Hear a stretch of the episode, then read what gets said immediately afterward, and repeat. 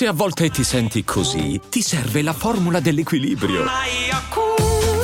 Yakult Balance, 20 miliardi di probiotici LCS più la vitamina D per ossa e muscoli.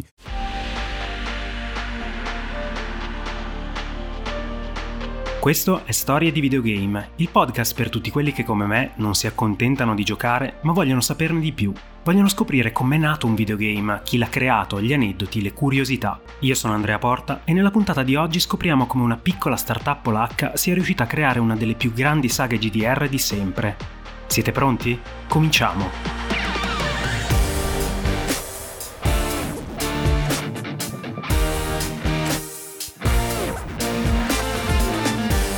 La nostra storia comincia con un fallimento. Ci troviamo tra i banchi di un liceo di Varsavia, proprio all'inizio degli anni 90. Un ragazzo di nome Marcin Iwinski fissa da qualche minuto il foglio con i risultati del test di informatica che ha appena fallito e non può crederci. Ha appena perso l'occasione di frequentare un corso in programmazione al quale teneva molto. Quello che ancora non sa è che proprio questo fallimento darà il via a una catena di eventi che lo porterà di lì a qualche anno a fondare uno sviluppatore di videogame destinato ad avere un successo globale. Ma andiamo con ordine.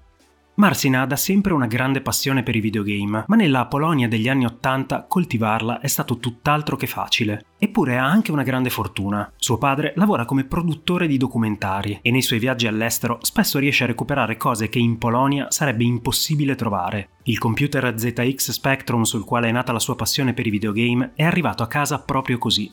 Passato qualche anno, Marcin ha scoperto la fiorente scena dei computer market polacchi. In assenza di negozi specializzati in informatica e videogame, in quegli anni a Varsavia ci sono dei veri e propri mercati all'aperto dove si può trovare di tutto, da pezzi di PC di seconda mano a giochi copiati su floppy disk e altri supporti. Il fatto che la Polonia in quegli anni non abbia una legge sul copyright rende tutto più o meno legale, o quantomeno non del tutto illegale. Le mie storie di videogame ti piacciono? Da oggi puoi sostenermi grazie al profilo che ho aperto su Kofi. Puoi trovarlo al link nella descrizione del podcast nel profilo Instagram oppure digitando ko-fi.com slash storie di videogame e effettuare una donazione ricorrente o una tantum. Anche un solo euro al mese può fare per me un'enorme differenza, permettermi di fare ricerche sempre più approfondite e migliorare la parte tecnica. Volendosi tenere lontano dal pirataggio, Marcin svela ben presto un discreto spirito imprenditoriale. Ottenuto il contatto di un fornitore in Grecia, riesce a farsi inviare qualche decina di copie di giochi piuttosto rari in Polonia, tra cui perle come Target Renegade, e li rivende con successo. Purtroppo il fallimento di quel test in informatica lo delude particolarmente, in quanto tra i suoi obiettivi c'è quello di formarsi professionalmente e prepararsi a un qualche genere di futuro nell'industria del videogame. Dato che il corso gli è ormai precluso, decide di dedicare quelle ore a una classe di matematica. La mattina di inizio del corso si siede di fianco al suo nuovo compagno di banco, che si presenta come Michal Kicinski. Già dopo qualche minuto, la matematica è un lontano ricordo. Michal si scopre infatti essere un altro appassionato di videogame e assiduo frequentatore dei computer market.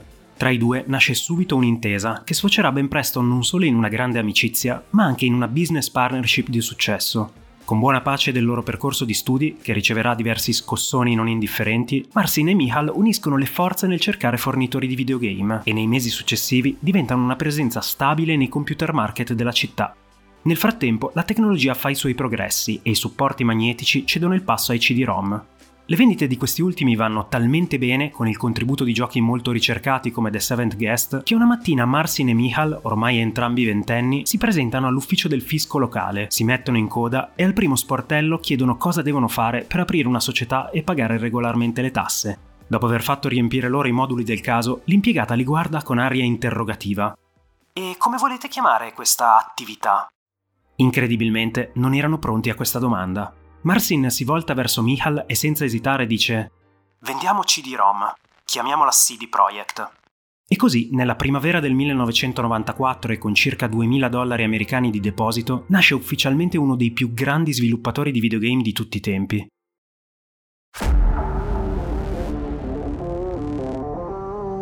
Il primo passo è cercare un ufficio, in modo da poter organizzare incontri con i rivenditori locali. Fortunatamente, un compagno di università gli concede gratuitamente una stanza extra del suo appartamento, dove sistemano alla buona una scrivania, qualche sedia e il singolo computer che possiedono. L'unico piccolo problema è rappresentato dal fatto che l'ufficio si trova ad un piano alto di un palazzo senza ascensore. Chiunque fissi un meeting con CD Projekt ci arriverà irrimediabilmente sudato e senza fiato. A parte i piccoli intoppi, il business procede bene, con l'ostacolo principale rappresentato dalla dilagante pirateria. Già, perché a partire dal 1994 la Polonia si è finalmente dotata di una legge ufficiale in materia di copyright, ma questo non ha fatto altro che alimentare le vendite sotto banco di videogame copiati illegalmente, il che per i due neo-imprenditori comincia a rappresentare un problema, compensato tuttavia dal fatto che per il momento rimangono uno dei pochissimi importatori di videogame in Polonia. Per qualche anno le cose procedono bene, dando loro opportunità di accumulare un piccolo capitale e assumere i primi dipendenti, a inizio 1998 Marsin ha un'idea tanto affascinante quanto rischiosa. Perché non ci prendiamo i diritti di Baldur's Gate? Arriverà verso fine anno, è attesissimo e potremmo pensare di localizzarlo e aggiungere qualche gadget per combattere la pirateria. La scommessa tuttavia non è poca cosa per CD Projekt. Per ottenere 3.000 copie del gioco sviluppato da BioWare e pubblicato da Interplay ci vogliono circa 30.000 dollari e la localizzazione ne richiede altrettanti, senza considerare i costi accessori relativi alle scatole e ai gadget. Un piccolo libro con le regole essenziali di Dungeons Dragons, una mappa di pergamena, un CD extra con la colonna sonora. L'investimento complessivo è pari quasi alla totalità dei loro conti, Tuttavia, non appena CD Projekt annuncia che importerà una versione tradotta e doppiata di Baldur's Gate in Polonia, la risposta del pubblico è esplosiva. Non solo il gioco è molto atteso localmente, ma a scuola molti ragazzi studiano il russo al posto dell'inglese. In altre parole, le versioni piratate europee questa volta servono a poco, soprattutto per un gioco dove dialoghi e testi sono importanti. Una mattina Michal chiama Marcin piuttosto preoccupato. Non so bene come dirtelo, ma abbiamo un problemino di spazio. I preordini hanno superato i 5.000 pezzi. Il magazzino, l'ufficio, persino i loro stessi appartamenti e quelli degli amici traboccano di scatole. Marcin e Michal sono costretti ad affittare un secondo deposito e ad assumere altre persone per la logistica. Al day one spediranno oltre 18.000 copie dell'unica versione legittima di Baldur's Gate esistente in Polonia, tradotta in maniera più che accurata, ben doppiata e proposta in una scatola piena di gadget. Nei mesi successivi venderanno oltre 100.000 copie.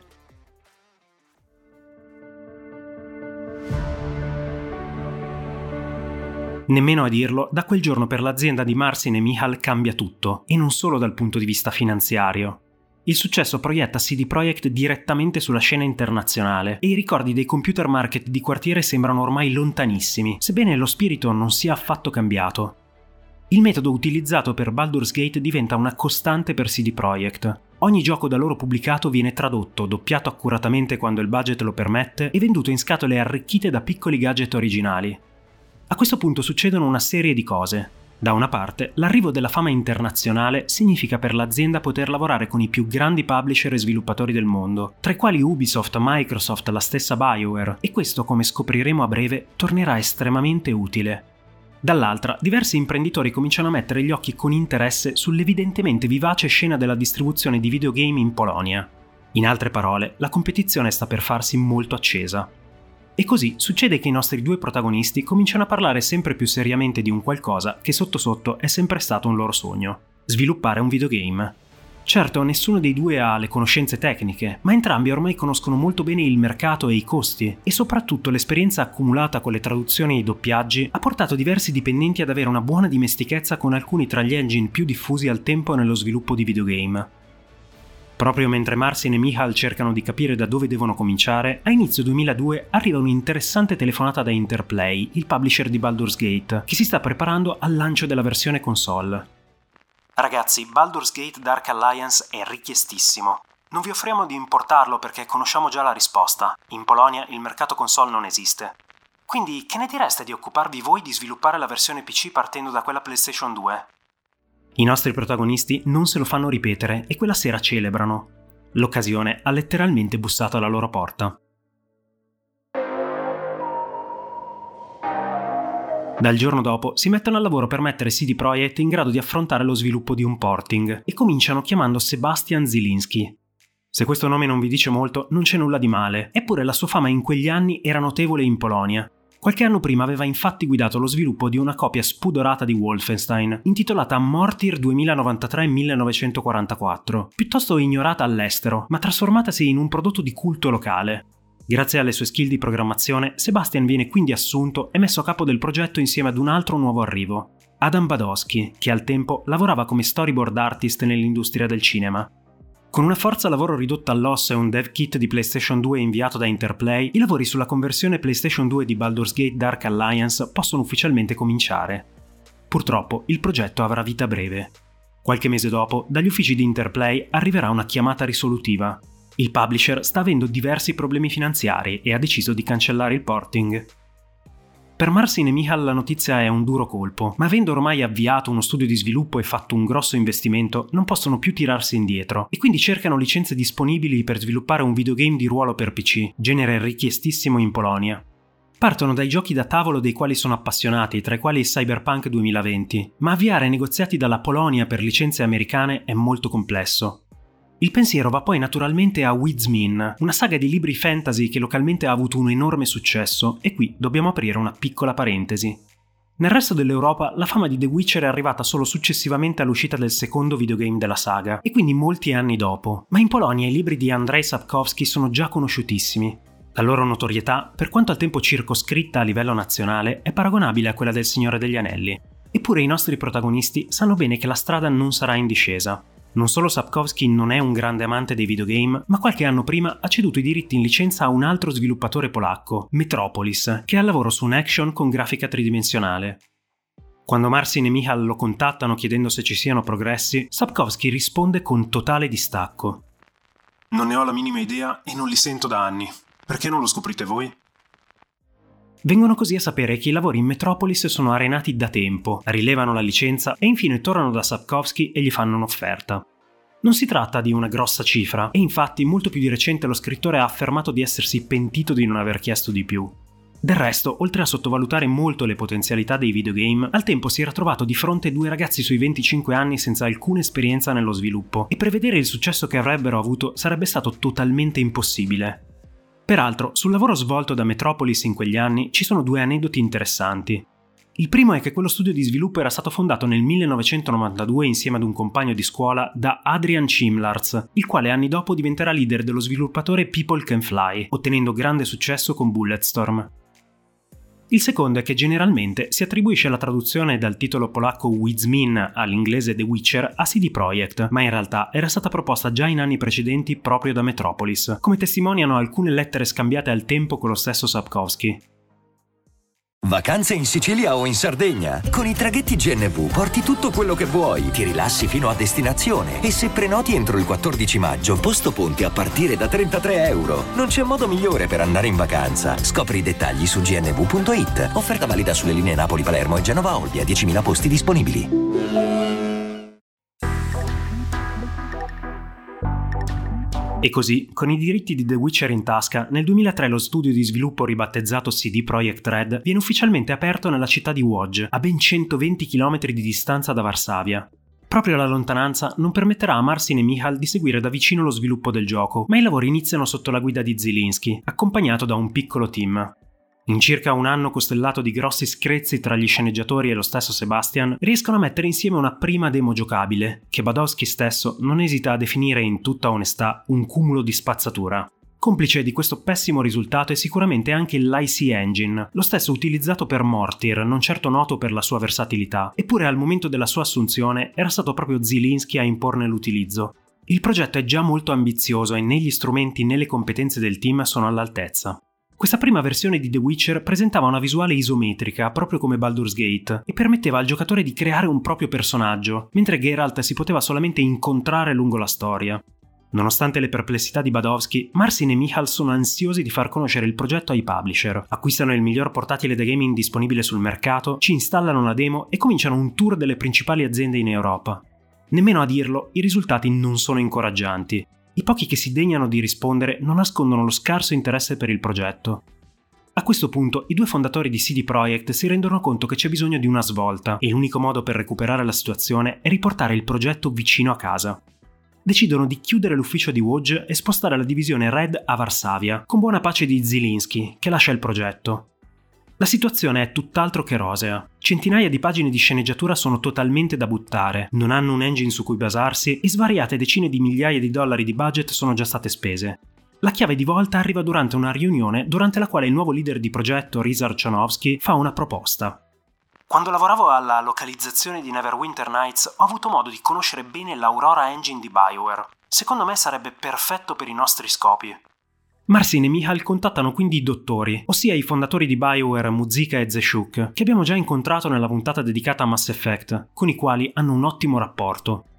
Spuntano un buon prezzo per una licenza dell'Aurora Engine e in questo modo lo sviluppo può ripartire su basi tecniche solide, sebbene non facili da districare.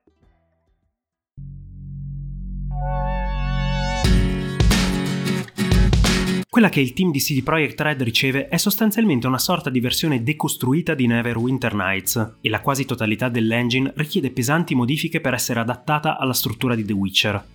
Il procedimento è lungo e tutt'altro che piacevole, dato che mettere le mani su una programmazione fatta da altri per scopi completamente differenti non è certamente il modo migliore di procedere. Proprio qui emergono alcuni dei talenti di CD Projekt Red, i quali creano soluzioni di fortuna ma efficaci, ad esempio, dopo qualche tentativo fallito, si decide di utilizzare 3ds Max per creare i livelli, editor diffusissimo e utilizzato per molti giochi negli anni 90, compreso Tomb Raider. Aurora Engine si basa infatti ancora sui tile, ossia fa uso di piccole porzioni geometriche per comporre le ambientazioni, ma questo non può adattarsi ai grandi livelli richiesti da The Witcher. Molti altri strumenti custom vengono aggiunti all'Aurora, sino quasi a renderlo irriconoscibile, tra cui skybox per la resa dei cieli all'aperto, effetti per una resa credibile dell'acqua, per la gestione della fisica e un sistema che supporti variazioni dinamiche del clima. Dopo un anno abbondante di lavori, il team di sviluppo è in grado di consegnare una nuova demo funzionante, in tempo per l'E3 del 2004, alla quale CD Projekt può partecipare grazie a uno spazio concesso da Bioware. E così, mentre sugli show floor PSP e Nintendo DS fanno il loro esordio, per la prima volta la stampa di settore entra in contatto con una versione primordiale di The Witcher e può già apprezzare una versione rudimentale del particolare combattimento basato sui click del mouse e il sistema di dialoghi a scelta multipla. Al ritorno dalla fiera, anche basandosi sui feedback ricevuti, il team decide di comune accordo di eliminare la creazione libera del personaggio e affrontare una lunga rilavorazione dello script per fornire al videogame un protagonista ben definito. È proprio Geralt, il cacciatore di mostri nato dalla penna di Sapkowski. Dato che raccontare nuovamente la storia generata nei libri potrebbe risultare didascalico, si decide di scrivere vicende originali e ambientarle successivamente ai romanzi. Questo pone tuttavia un altro problema relativo al come comportarsi con i giocatori del resto d'Europa, i quali per lo più non conoscono l'opera di Sapkowski. Viene così introdotto il concetto dell'amnesia di Geralt, non certo originale, ma perfetto per giustificare non solo una fase iniziale di apprendimento nel gioco, ma anche per presentare nuovamente i personaggi ricorrenti nella saga. La terza rilavorazione della sceneggiatura verrà finalmente portata a compimento, e da qui in avanti i lavori su questo fronte procederanno senza enormi intoppi. Da un lato il team dei writer si è preso un grande rischio scegliendo di raccontare storie originali, dall'altro proprio la qualità dei dialoghi e dell'intreccio rappresenterà uno dei punti di forza di The Witcher alla sua uscita. Relativamente alla direzione artistica, il team guidato da Adam Badowski deve occuparsi di creare da zero un immaginario fantasy, partendo dalle pagine dei romanzi e integrando influenze dell'Est Europa che conferiscono all'opera un forte tono dark, Dobbiamo pensare a questo momento storico come uno che precede il trono di spade e l'enorme influenza che l'opera di Martin ha avuto sull'immaginario fantasy a livello globale. In questo senso The Witcher ha rappresentato una vera novità nell'ambito, proponendo canoni artistici e narrativi inediti o molto poco conosciuti nel resto d'Europa, e anche a questo si deve il suo successo. Se writer e artist procedono con una direzione ormai ben precisa, diversa è invece la situazione per i programmatori e i game designer. Per quanto massicciamente modificato, l'Aurora Engine è sempre e comunque stato pensato per una tipologia di gioco completamente diversa. Soprattutto il ciclo giorno-notte dinamico continua a dare grossi grattacapi al team di sviluppo, dato che gli artist devono ricreare a mano ogni singola condizione di luce per poi dar modo ai programmatori di dare l'illusione di uno scorrimento del tempo, una mole di lavoro enorme e causata principalmente dalle limitazioni dell'engine. Anche sul fronte delle animazioni ci sono ostacoli non indifferenti. L'Aurora non supporta il tipo di movimenti che sono necessari per l'azione rapida che CD Projekt Red vuole offrire, e dunque dopo aver creato da zero un supporto nell'engine, il team cerca di sopperire con delle rudimentali sessioni di motion capture. E quando diciamo rudimentali, parliamo di un membro del team completamente ricoperto da una pesante e ingombrante tuta dalla quale spuntano decine di cavi, che sembra uscita da un film di fantascienza anni 80 basso budget, il tutto in mezzo alle scrivanie dell'ufficio di Varsavia. Alcune di queste primordiali animazioni si possono ancora trovare nella versione finale del gioco, riutilizzate soprattutto per i nemici noti come Drowner, ma tale metodo svela ben presto enormi limiti di mobilità e di elaborazione. Infine, Marcin e Michal decidono di investire altro budget e affittare uno studio attrezzato, coinvolgendo anche dei veri maestri di spada. Solo così si riesce a donare a Geralt le sue caratteristiche movenze feline, questo tuttavia rappresenta un enorme sforzo economico per l'azienda, che per la seconda volta si trova a scommettere quasi tutte le sue finanze su un unico progetto. Contattando i publisher, Marcin e Michal hanno come principale obiettivo quello di proteggere la proprietà intellettuale, non volendo assolutamente cederla a terzi, e dunque sostengono di potersi autofinanziare fino a conclusione dello sviluppo. Il che sostanzialmente è vero, ma evitano comunque di menzionare il fatto che si tratti di un clamoroso all-in finanziario. Se The Witcher dovesse essere meno che un successo, CD Projekt chiuderebbe i battenti all'istante. Va da sé che per i nostri protagonisti il periodo sia terribilmente stressante. La costante necessità di accordi per mantenere vivi i finanziamenti dalle banche, le interminabili trattative con i publisher, dei quali nessuno sembra voler scommettere sul loro progetto, le mille incognite dello sviluppo, la responsabilità di un team che ormai supera le 80 persone, alla fine Atari svela un sincero interesse per la produzione, ma per arrivare a un accordo ci vogliono circa sei mesi di negoziati con aggiornamenti settimanali e diversi momenti in cui Marsin arriva a minacciare di mandare a monte l'accordo se tutte le loro richieste non vengono onorate. Gli ultimi sei mesi di sviluppo rappresentano il più classico dei rush finali, affrontato però da un'azienda che deve ancora trovare una sua stabilità, e qui gli aneddoti si sprecano giornate da 12 e passa ore lavorative, ampi tagli di contenuti per rimanere nei tempi, dipendenti che dormono letteralmente tra le scrivanie. The Witcher è considerato da molti come un vero e proprio orgoglio polacco, l'occasione di esportare la cultura locale in tutto il mondo e chiunque scende a grandi compromessi con la propria vita personale pur di vederlo realizzato. È solo nelle ultime settimane che il gioco comincia davvero a funzionare nel suo insieme, il primo esempio di una tradizione che presenta sempre un conto salato in termini personali per gli sviluppatori e che continuerà a caratterizzare i futuri lavori di CD Projekt Red. Dopo 5 anni di sviluppo e una spesa imprecisata che probabilmente supera ampiamente i 10 milioni di dollari, The Witcher arriva finalmente alla sua uscita a ottobre 2007. In Europa le vendite partono in maniera incoraggiante, mentre in America i progressi sono molto più lenti.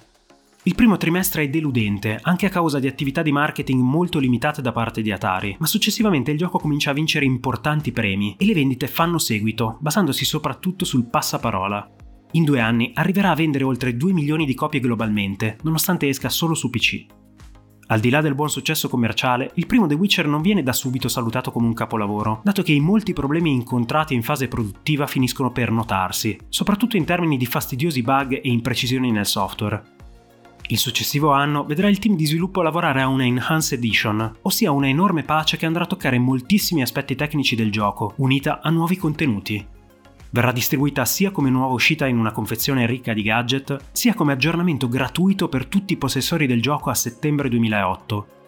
Proprio questo manifesto impegno nei confronti del pubblico comincia a creare tra l'azienda e i suoi primi fan un forte rapporto di fiducia. CD Projekt Red viene da subito riconosciuto come uno studio di sviluppo che tiene profondamente a ciò che crea, che non lo abbandona e lo migliora costantemente senza chiedere nulla in cambio. È solo il primo passo verso una reputazione che andrà a cementarsi sempre di più negli anni successivi. A questo punto potremmo pensare che, ripagati i finanziamenti e conclusi i lavori sulla Enhanced Edition, CD Projekt abbia compiuto una serena transizione verso lo sviluppo di un richiestissimo sequel, mentre la fama dello strigo cresceva in tutto il mondo. Niente purtroppo sarebbe più lontano dalla realtà. Se già lo sviluppo del primo episodio non è stato privo di battute d'arresto e pericolose scommesse, il periodo che segue è uno dei più difficili in assoluto per la compagnia polacca, e molto di questo si deve alla concessione nei confronti di un'insistente richiesta da parte di Atari, la quale vuole assolutamente una conversione console del gioco. Proprio l'inizio dei lavori su The Witcher Rise of the White Wolf, annunciato a fine 2008, ridurrà CD Projekt finanziariamente in ginocchio nonostante i successi dell'uscita principale su PC, portando Marcin e Michal sul baratro della completa perdita di controllo dell'azienda che loro stessi hanno fondato. E qui si conclude la prima puntata della storia di The Witcher. Nel prossimo episodio scopriremo non solo in retroscena delle enormi difficoltà finanziarie seguite al lancio di The Witcher, ma anche come CD Projekt sia sopravvissuta, affrontando il complesso sviluppo dei due capitoli successivi. Vi ringrazio per l'ascolto, mi scuso per la mia terribile pronuncia di nomi e luoghi in polacco e vi invito a votare e seguire il podcast se quello che faccio vi sta piacendo. Ringrazio i miei nuovi supporter su Kofi, dove potete supportare il podcast con una donazione cliccando sul link in descrizione. Beppe, Emilio, Gianluca, Linoleum, Simone, Luca, Mattia, Samuele, Zesco, Ovo. Grazie infinite per il supporto. Se volete darmi consigli su videogame o saghe che vorreste vedere trattate in futuro, potete trovarmi su Instagram come Storie di Videogame, oppure mandarmi un'email all'indirizzo storiedivideogamepodcast.gmail.com. Alla prossima puntata!